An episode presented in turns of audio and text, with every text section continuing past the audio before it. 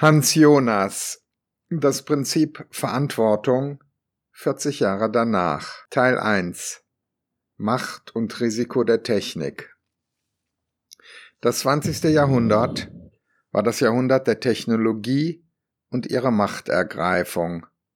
Das 21. Jahrhundert ist das Jahrhundert ihrer zunehmenden Infragestellung. Der digitale Fortschritt dessen zunehmend fühlbaren und absehbaren Folgen machen vielen Sorge. Verunsicherung und Ängste breiten sich aus, der Klimawandel, immer neue Immigrationswellen, soziale Netzwerke und deren teilweise besorgniserregenden Auswirkungen auf das Miteinander, die Auswirkungen der Digitalisierung auf unser Arbeitsleben und auf die Arbeitsmärkte, das Gefühl von Sicherheit, Kontinuität, Voraussehbarkeit und Verlässlichkeit unserer Zukunft ist verloren gegangen. Ebenso das Vertrauen, dass der technologische Fortschritt wirklich alles richten wird, solange es keinen menschlichen Fortschritt gibt, keine ernsthafte Infragestellung unserer Lebensart und Ziele.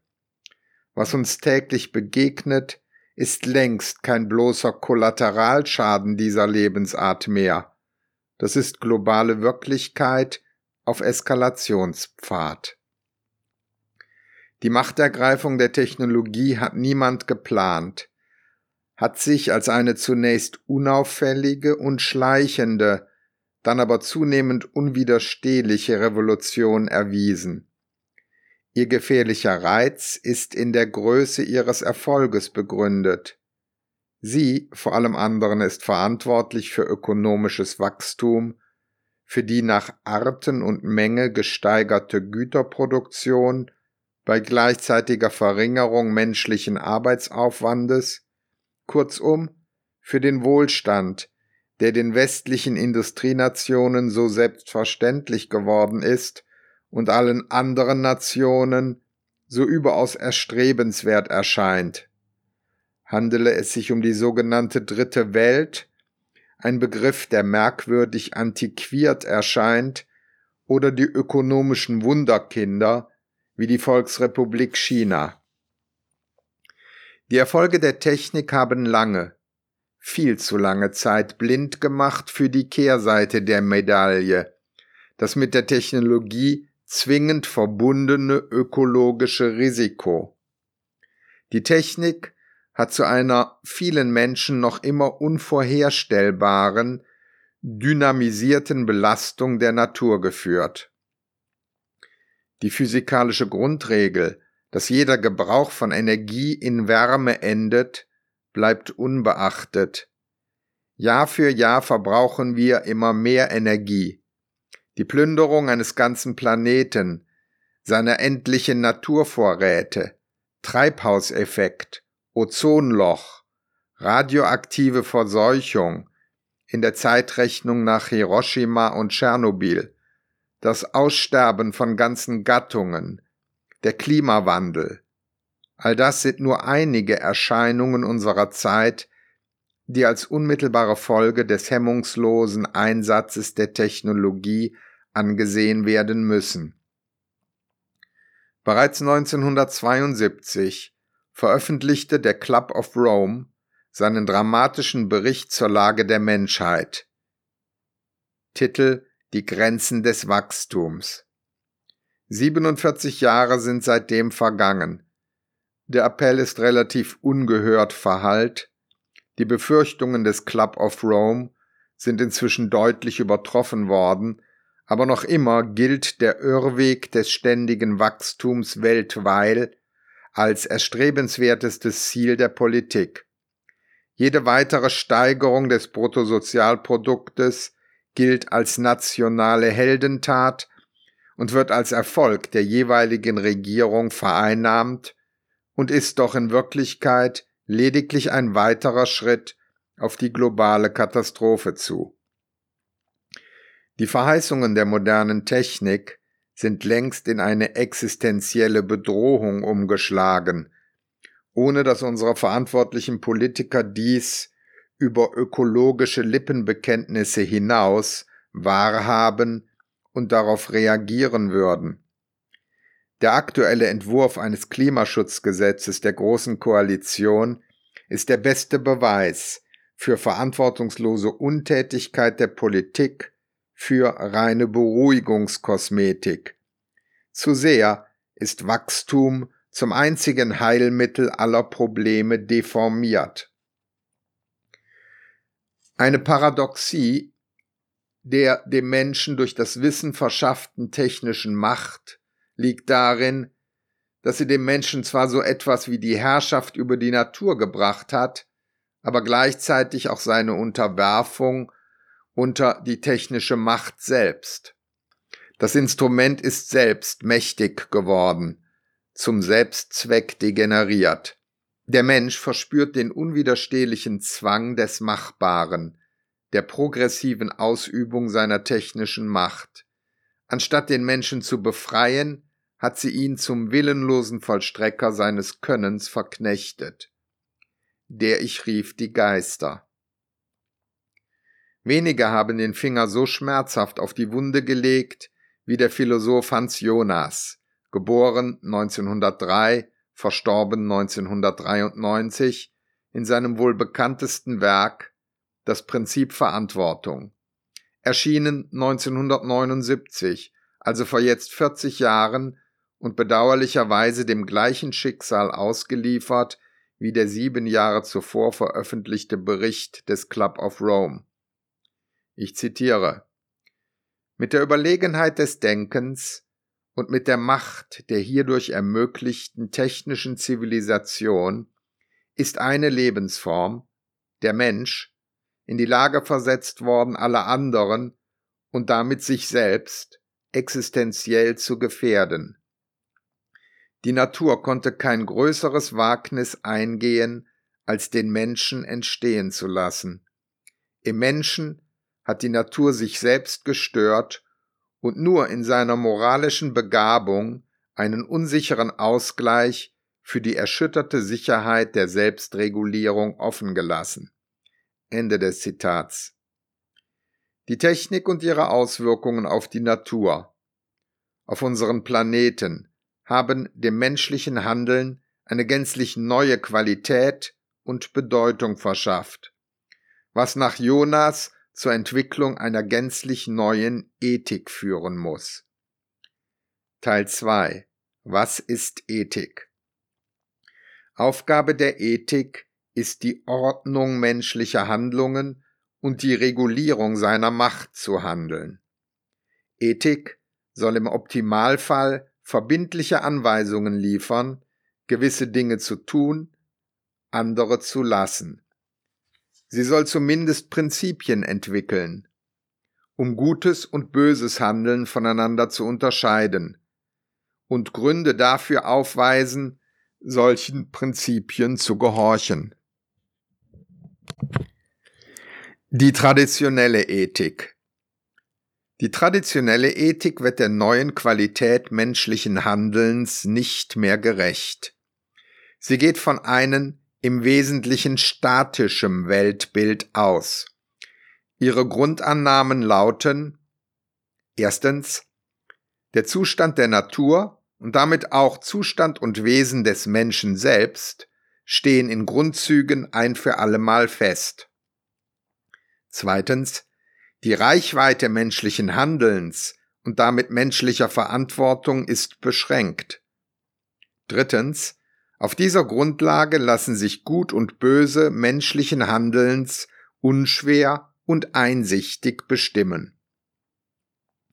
Entsprechend dieser Grundannahmen beschränkt sich die traditionelle Ethik auf die sittliche Qualität augenblicklichen Handelns und seiner direkten Auswirkung auf das Recht des mitlebenden Nächsten.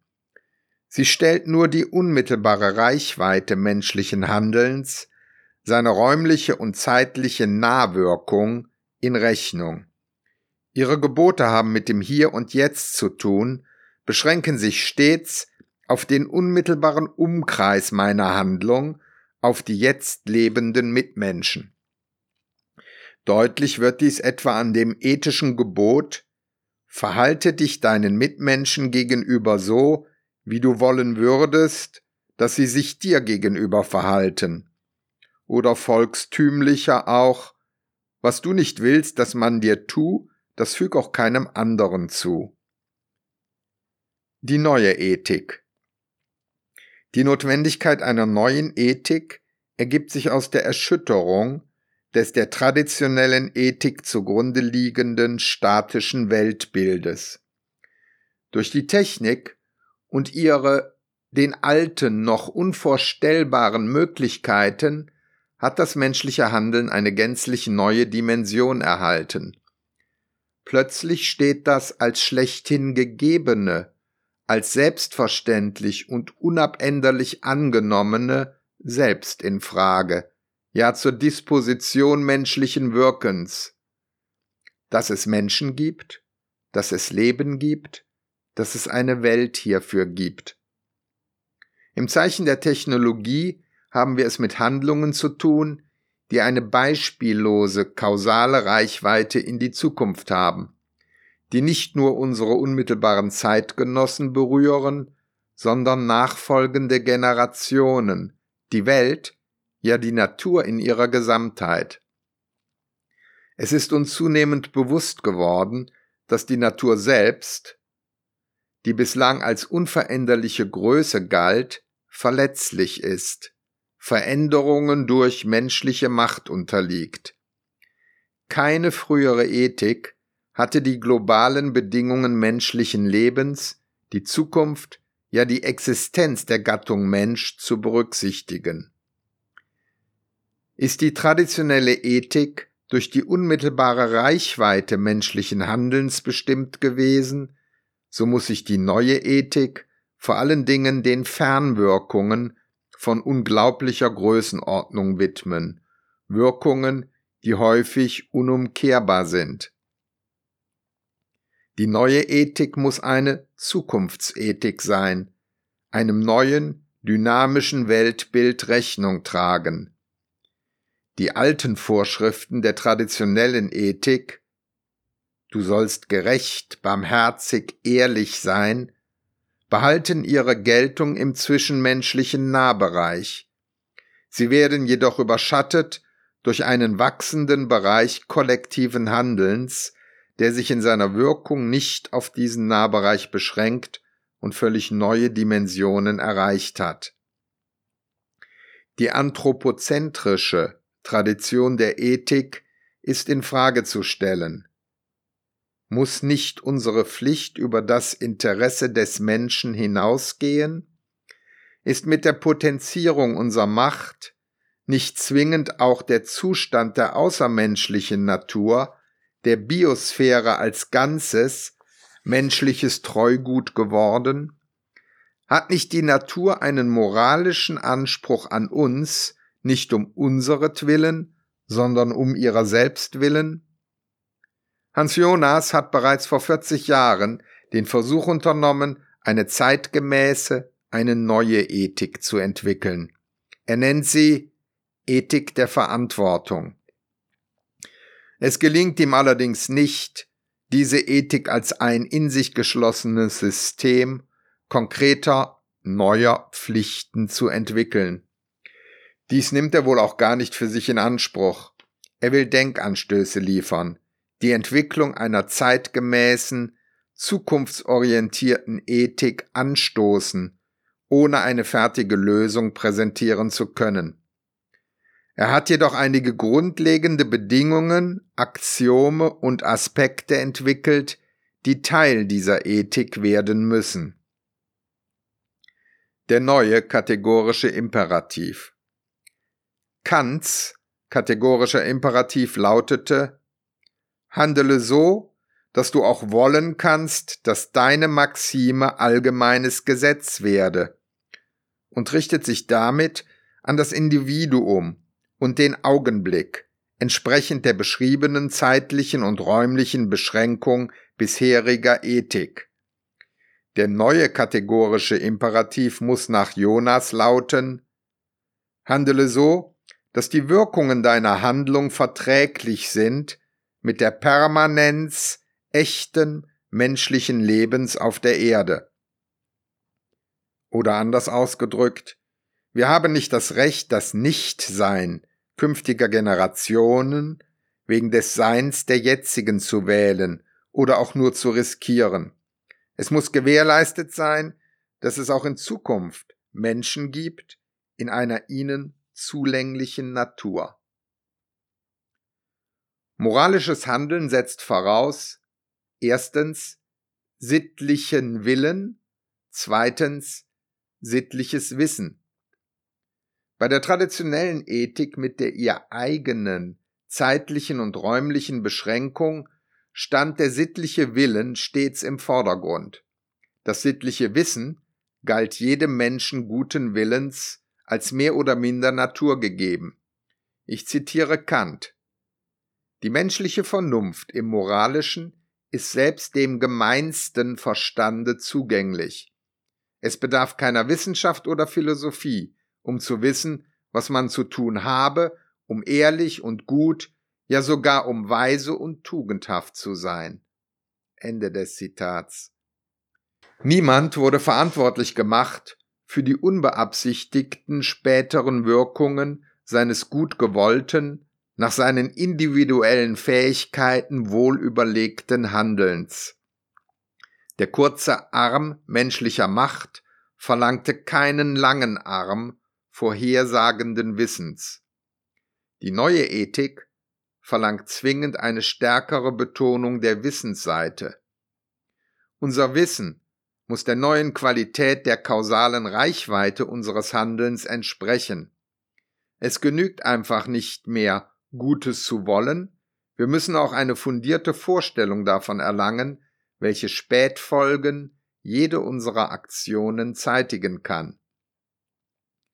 Wir müssen uns also eine Vorstellung von den Fernwirkungen unseres Handelns beschaffen, wobei anders als bei der traditionellen Ethik nicht auf vergangene und gegenwärtige Erfahrung über das zu fürchtende zurückgegriffen werden kann.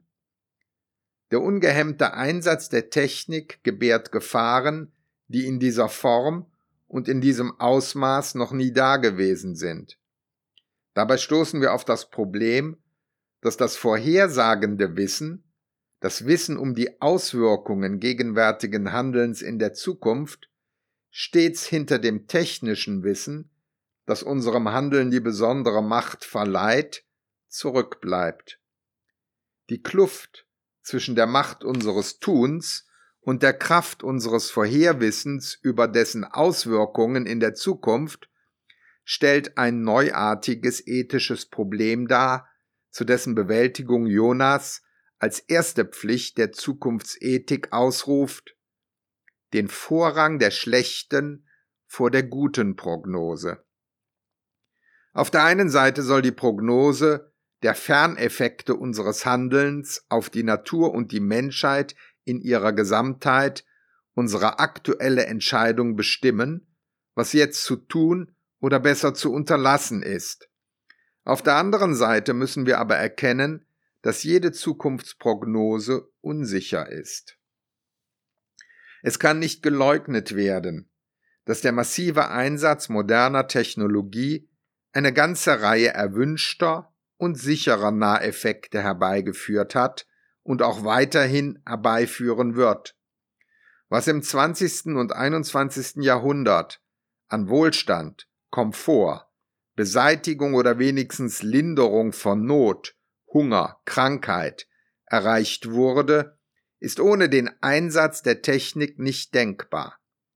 Welche schädlichen Fernwirkungen dieser massive Einsatz der Technik auf uns selbst oder erst auf spätere Generationen haben wird, lässt sich zwar ahnen, bleibt aber letztendlich unsicher, zumal der Mensch dazu neigt, sich an die Hoffnung zu klammern, künftige, heute noch nicht vorhersehbare Entwicklungen der Technik würden schon die befürchteten Fernwirkungen derselben abwenden. Der überwältigende Erfolg der Technik hat auch den Irrglauben an ihre positive Allmacht hervorgebracht.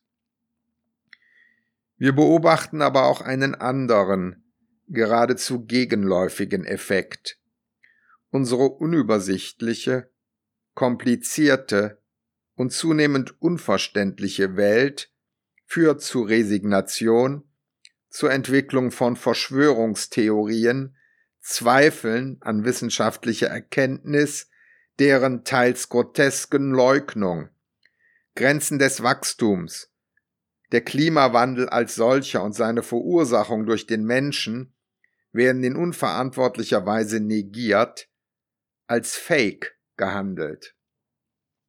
Auf der einen Seite weigern wir uns, unser Leben, unsere Gewohnheiten den globalen Risiken anzupassen, spürbare Opfer an unserer vermeintlichen Lebensqualität zu bringen, zum Wohl des Ganzen und beruhigen unser bisweilen aufgeschrecktes Gewissen mit der optimistischen Prognose, was Wissenschaft und Technologie verbockt haben, würden sie auch wieder richten.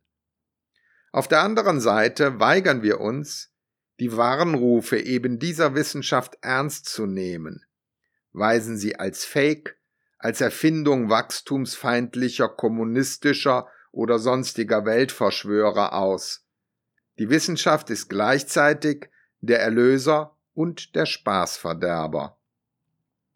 Welcher Politiker kann sich erhoffen, eine Mehrheit der Bevölkerung für einen freiwilligen Verzicht auf Technik und damit einen Verzicht auf sichere positive Naheffekte zu gewinnen, mit der Begründung, die möglicherweise in der Zukunft eintretenden negativen Fernwirkungen könnten die positiven bei Weitem überwiegen.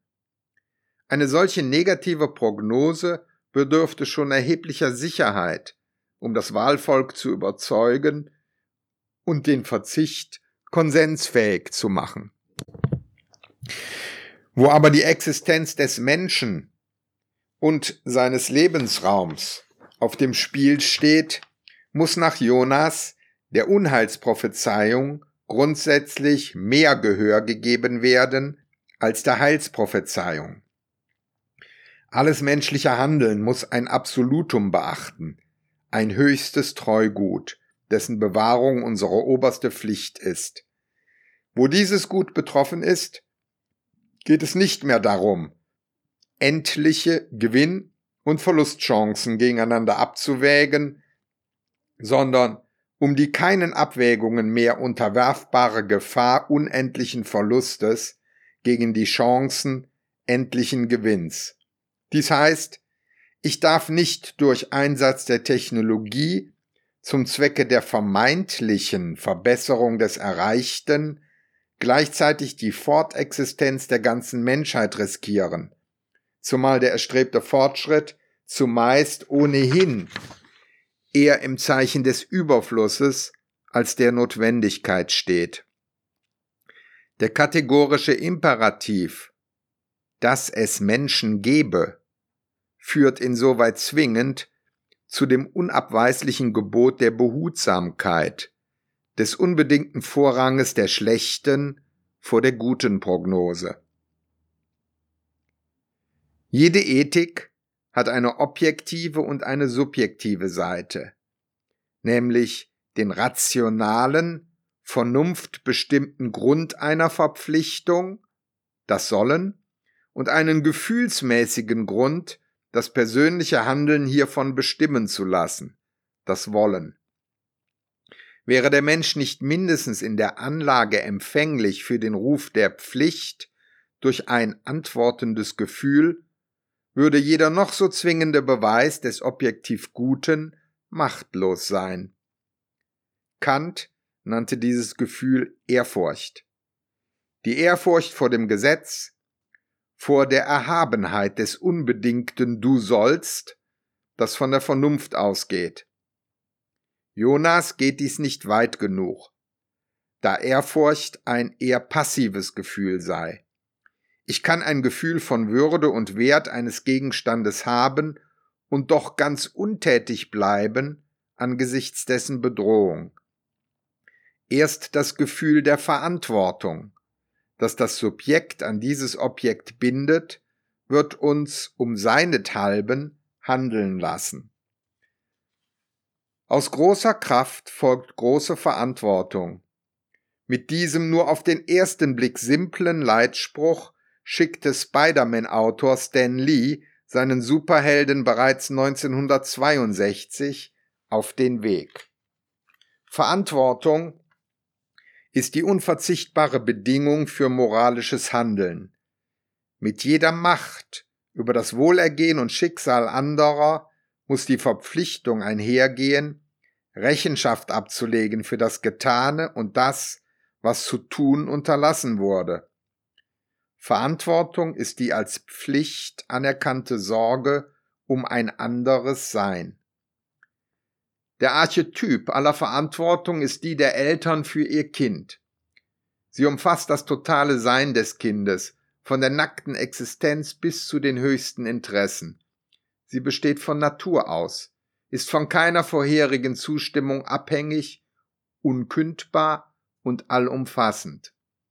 Davon zu unterscheiden ist etwa die vertragliche Verantwortung, die ihrem Träger durch Erteilung und Annahme eines Auftrages zukommt. Sie ist freiwillig und durch die gestellte Aufgabe nach Inhalt und Zeit beschränkt. Verantwortung bezieht sich auf aktuelles oder potenzielles Leben. Sie muss immer fragen, was kommt danach? Wohin wird mein Handeln oder Unterlassen führen? Verantwortung für ein Leben, sei es ein individuelles oder sei es das Kollektiv, hat vor allen Dingen mit Zukunft zu tun. Im Zeitalter der allmächtig gewordenen technischen und digitalen Zivilisation ist die Zukunft der Menschheit die erste Pflicht und Verantwortung menschlichen Kollektivverhaltens. Hierin ist die Zukunft der Natur als Conditio sine qua non mit enthalten. Die Ethik der Verantwortung ist zuvörderst eine Ethik der Erhaltung und Bewahrung, der Verhütung und nicht des Fortschrittes und der Vervollkommnung. Wenn nicht die Ethik der Verantwortung dem gnadenlosen Streben nach immer mehr Wachstum und Wohlstand Zügel anlegt, wird es die Natur auf eine sehr viel härtere Art und Weise tun und tut dies bereits. Verantwortung hat auch mit Bescheidenheit und Selbstbeschränkung zu tun. Hans Jonas stellt sein Prinzip Verantwortung als Produkt der Prinzipien Hoffnung und Furcht dar. Furcht um den Gegenstand der Verantwortung, die Zukunft der Menschheit, ist die erste Pflicht seiner Ethik. Sie muss ergänzt werden durch die Hoffnung, durch verantwortungsbewusstes Handeln etwas Positives ausrichten zu können. Ohne Hoffnung ist der Mut zur Verantwortung nicht denkbar, können aus Furcht nur Verzagtheit und Untätigkeit entstehen. Auch wenn nicht geleugnet werden kann, dass der Fortschritt der Technik und ihr massiver Einsatz zwar nicht global, aber doch in zahlreichen Staaten Wohlstand, Komfort, Sieg über Hunger und Not beschert haben, ist doch gleichzeitig unübersehbar, dass die Technik die Natur und damit den Fortbestand der Gattung Mensch essentiell bedroht. Zusammenfassend. Menschliches Handeln schließt erstmalig in unserer Geschichte die Gefährdung unserer aller und der ganzen Erde Zukunft ein. Den Anforderungen, die diese neue Qualität menschlichen Handelns an eine ihr adäquate Ethik stellt, kann die traditionelle Ethik nicht genügen, denn sie beschränkte sich stets nur auf die räumlichen und zeitlichen Nahwirken unseres Handelns. Die Natur als solche und das Wesen des Menschen gelten ihr als statische, keinerlei Veränderungen ausgesetzte Grundlagen des Daseins. Diese Unschuld haben wir endgültig verloren. Der neue kategorische Imperativ muss lauten Handele so, dass die Wirkungen deiner Handlungen nicht den Fortbestand der Gattung Mensch in einer zulänglichen Natur gefährden. Es geht nicht mehr um das Wohl und Wehe einzelner Individuen, Staaten oder Kollektive, sondern um die Zukunft der gesamten Menschheit. Moralisches Handeln setzt sittlichen Willen und sittliches Wissen voraus. Ein Grundproblem der neuen Ethik ist es, dass unser Wissen um die Auswirkungen menschlichen Handelns in der Zukunft nicht annähernd die Macht unseres Handelns erreicht. Die jeglicher Vorhersage immanente Unsicherheit birgt die Gefahr, sich ausschließlich an den sicheren positiven Auswirkungen unseres Handelns auszurichten und die damit möglicherweise verbundenen Zukunftsrisiken zu vernachlässigen, wegen ihrer Ungewissheit und der unrealistischen Hoffnung, die Technik werde notfalls auch der Risiken Herr werden. Erste Pflicht muss also sein, wann immer eine einigermaßen plausible Möglichkeit besteht, dass ein Handeln den Fortbestand der Menschheit und der Natur gefährdet, muss es unterbleiben. In derartigen Fällen ist es geboten, der schlechten Prognose den unbedingten Vorrang vor der guten einzuräumen. Zu dem Wissen um eine moralische Verpflichtung und ihren Grund muss das Gefühl der Verantwortung hinzukommen, die Sorge um die Menschheit, um ihren Fortbestand und das Empfinden, Rechenschaft darüber zu schulden, was man zu deren Erhaltung getan oder unterlassen, versäumt hat. Verantwortung bedarf, um wirksam zu werden, der Furcht um das Schicksal ihres Gegenstandes und der Hoffnung, durch Handeln hierauf positiven Einfluss nehmen zu können.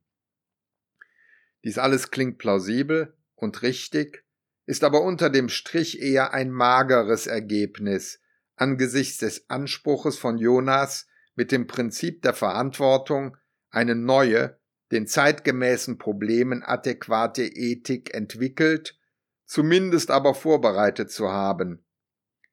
Denn letztendlich resultiert alles von ihm Gesagte doch nur in der Feststellung, wir allein sind verantwortlich dafür, was wir in unserer unersättlichen Gier nach Wohlstand und Bequemlichkeit dem zwanghaften immer mehr unserer Welt, der Natur angetan haben und schlimmer noch auch weiterhin anzutun drohen.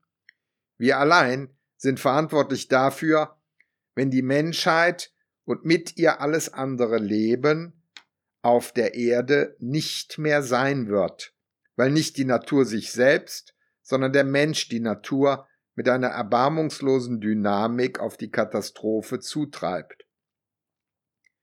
Zu diesem Bewusstsein der Verantwortung bedarf es meines Erachtens keiner feinsinnigen, philosophischen Begründungen und Modelle. Es sollte dem entspringen, was die Natur an und für sich allen Lebewesen mitgegeben hat, dem Selbsterhaltungstrieb dass der Selbsterhaltungstrieb trotz aller Fridays for Future Demonstrationen und Greta Thunbergs Wutrede vor der UN derzeit weiterhin blockiert erscheint, hat mehrere Ursachen. Im modernen Wohlfahrtsstaat ist der Kampf des Einzelnen um das Überleben, um den existenziellen Lebensgrundbedarf entfallen. Der Selbsterhaltungstrieb funktionierte schon immer am besten in der Konfrontation mit unmittelbarer Not und Gefahr. Mit der weitgehenden Bewältigung, jedenfalls in Staaten mit modernen sozialen Sicherungssystemen, ermangelt es dieses Triebes der Übung und oberflächlich, kurzsichtig auch der Notwendigkeit.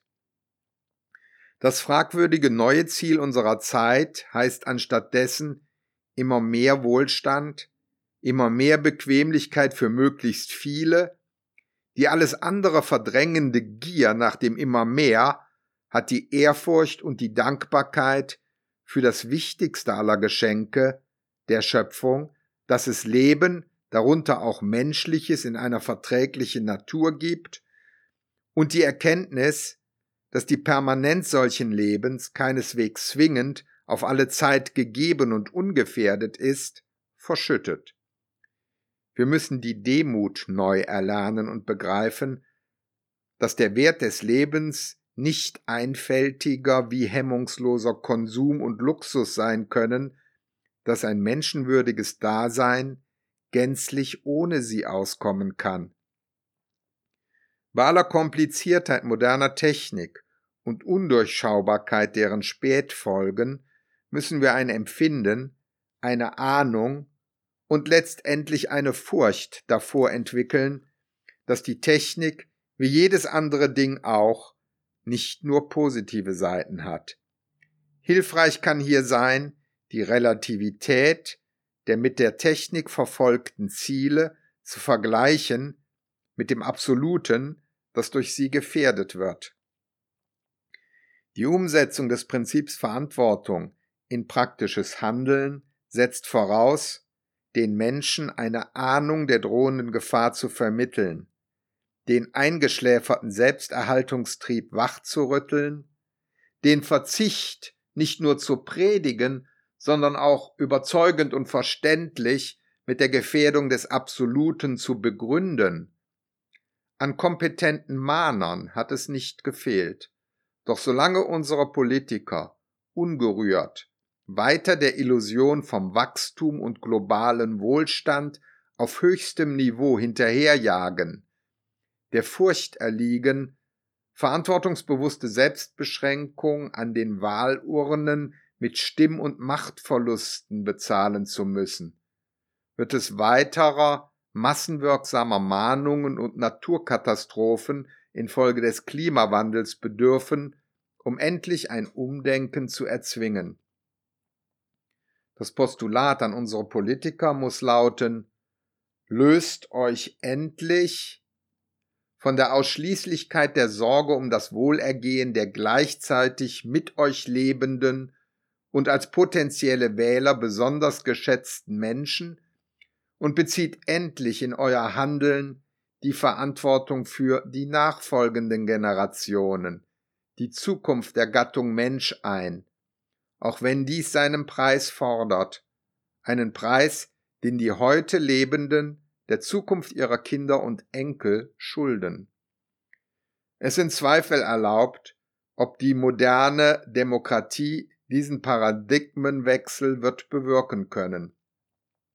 Eine frei gewählte repräsentative Regierung gibt generell zunächst den gegenwärtigen Interessen ihres Wahlvolkes Gehör. Künftige Generationen die für den handelnden Politiker als Wähler ohnehin nicht in Betracht kämen, und deren Interessen finden keine vergleichbare Wertschätzung. Hans Jonas neigt befremdlicherweise, aber kaum übersehbar einem diktatorischen System zu, welches, dem Zwang des Konsenses der Bevölkerung entzogen, überhaupt erst befähigt sei, auch schmerzhafte Maßnahmen im Interesse einer gedeihlichen Zukunft zum Nachteil der gegenwärtigen Interessen der Zeitgenossen zu ergreifen und notfalls auch gewaltsam durchzusetzen.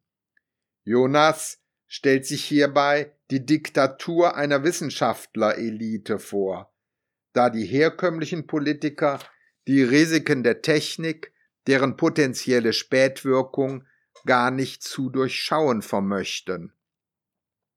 In dieser Sichtweise muss Jonas entschieden widersprochen werden.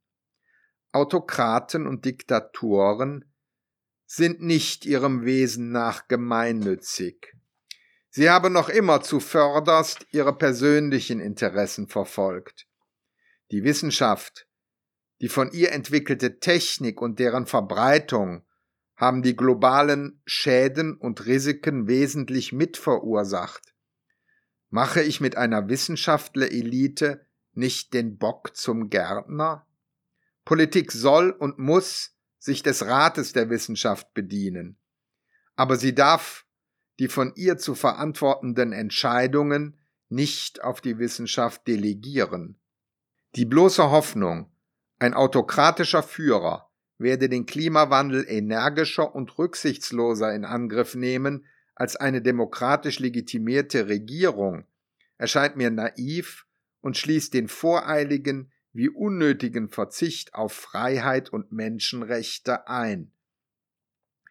Keine wie auch immer ausgestaltete Diktatur bietet die Gewähr des Machterhaltes. Nachhaltige Macht ist aber für die Rettung des Absoluten unverzichtbar. Der lawinenartige Zerfall der kommunistischen Systeme Anfang der 90er Jahre des vergangenen Jahrhunderts beweist, dass bei aller Vielfalt der Unterdrückungsmechanismen ein Konsens des Volkes langfristig unabdingbar ist. Eine Diktatur mag sich Jahrzehnte halten können, letztendlich wird sie an ihrem Widerspruch zum Volk zerbrechen. Der größte Verschwender von CO2 ist mit 28,03 Prozent übrigens die Volksrepublik China, gefolgt von der Nation des Klimawandelleugners Donald Trump mit 15,9 Prozent der weltweiten CO2-Verschmutzung. Politik ist jedenfalls langfristig ohne Konsens der Bevölkerung nicht möglich. Wenn ich verantwortliches kollektives Handeln gewährleisten will, muss ich daher zunächst den Zweck und die Werthaftigkeit dieses Handelns der Allgemeinheit überzeugend vermitteln. Nur wenn ich eine Mehrheit von der Notwendigkeit des Verzichtes auf weiteres Wachstum überzeugen kann, kann ich erwarten, dass sie die zwangsläufig damit verbundenen Opfer für ihr gegenwärtiges Sein zum Wohle künftiger Generationen akzeptiert. Gelingt es mir nicht, dem Volk die Richtigkeit und Verantwortlichkeit meiner Entscheidung zu vermitteln, werde ich sie jedenfalls langfristig auch nicht durchsetzen können. Bedarf es aber ohnehin eines Konsenses der Menschen, so ist die Demokratie wesensmäßig viel eher zu dessen Herbeiführung geeignet als die Diktatur. Verantwortungsvolle Politik muss bei Betrachtung des Zustandes unserer Welt jetzt und heute folgende Anforderungen erfüllen. Erstens die Sicherung des Überlebens der Menschheit und der Natur, was nach heutiger Erkenntnis nicht nur einen Wachstumsstopp, sondern sogar ein Negativwachstum erfordern dürfte. Zweitens, eine gerechte internationale Verteilung des zumindest eingefrorenen globalen Wohlstandes, was zwangsläufig zu spürbaren Einbußen in den westlichen Industrienationen führen wird. Der globalen Gefahr für unseren Planeten wird nur eine Weltregierung begegnen können, die die Macht hat, Selbstbeschränkungen und Verzicht größten Ausmaßes aufzuerlegen und weltweit durchzusetzen. Wir können nationalen Regierungen, die sich zumindest primär ihrem Wahlvolk und dem Wohlergehen ihres eigenen Staatswesens verpflichtet fühlen, nicht das Schicksal der ganzen Erde anvertrauen. Kein Einzelstaat wird den ökologischen Vorreiter spielen mögen, wenn nicht gesichert ist, dass auch alle anderen gleichermaßen verfahren. Wer würde aus edlen Motiven den Wohlstand seines Volkes einschränken, ohne dem Ziel globaler Entlastung der Natur dadurch wesentlich näher gekommen zu sein, zumal andere Nationen den hiesigen Verzicht auf Güterproduktion sogleich durch Steigerung ihrer eigenen Produktivität ausgleichen würden, wodurch eine ökologische Nullwirkung eintritt. 40 Jahre nach der Veröffentlichung von Hans Jonas Prinzip Verantwortung fehlt immer noch weltweit der politische Wille, auf die Zerstörung unserer Lebensgrundlagen durch uns selbst zu reagieren, effektiv umzusteuern, anstatt weiterhin nur zu lamentieren. Ich möchte meinen Vortrag schließen mit zwei Zitaten. Zum einen des UN-Generalsekretärs Antonio Guterres, 70 Jahre alt, auf der Klimakonferenz in Madrid. Zitat Wollen wir wirklich als die Generation in Erinnerung bleiben, die ihren Kopf in den Sand gesteckt hat, die nichts getan hat, als der Planet brannte? Ende des Zitats. In Anbetracht des ersten Berichtes des Club of Rome bereits 1972 hätte man auch von der nächsten Generation sprechen können. Zum anderen von Greta Thunberg, 16 Jahre alt, auf dem UN-Klimagipfel in New York. Zitat Meine Botschaft ist, dass wir euch beobachten. Das hier ist alles falsch. Ich sollte hier nicht sein. Ich sollte zurück in der Schule sein, auf der anderen Seite des Ozeans. Aber ihr kommt noch immer zu uns jungen Menschen, um euch Hoffnung zu geben. Wie konntet ihr es wagen, meine Träume und meine Kindheit zu stehlen mit euren leeren Worten? Wir stehen am Anfang eines Massenaussterbens, und alles, worüber ihr reden könnt, ist Geld und das Märchen von einem für immer anhaltenden wirtschaftlichen Wachstum. Wie könnt ihr es wagen? Wenn ihr die Situation wirklich verstehen würdet und uns immer noch im Stich lassen würdet, dann wärt ihr grausam. Und das weigere ich mich zu glauben. Wie könnt ihr es wagen zu glauben, dass man das lösen kann, indem man so weitermacht wie bislang und mit ein paar technischen Lösungsansätzen? Ihr seid immer noch nicht reif genug zu sagen, wie es wirklich ist. Ihr lasst uns im Stich. Alle kommenden Generationen haben euch im Blick, und wenn ihr euch dazu entscheidet, uns im Stich zu lassen, dann entscheide ich mich zu sagen, wir werden euch das nie vergeben, wir werden euch das nicht durchgehen lassen. Genau hier ziehen wir die Linie. Die Welt wacht auf und es wird Veränderungen geben, ob ihr es wollt oder nicht.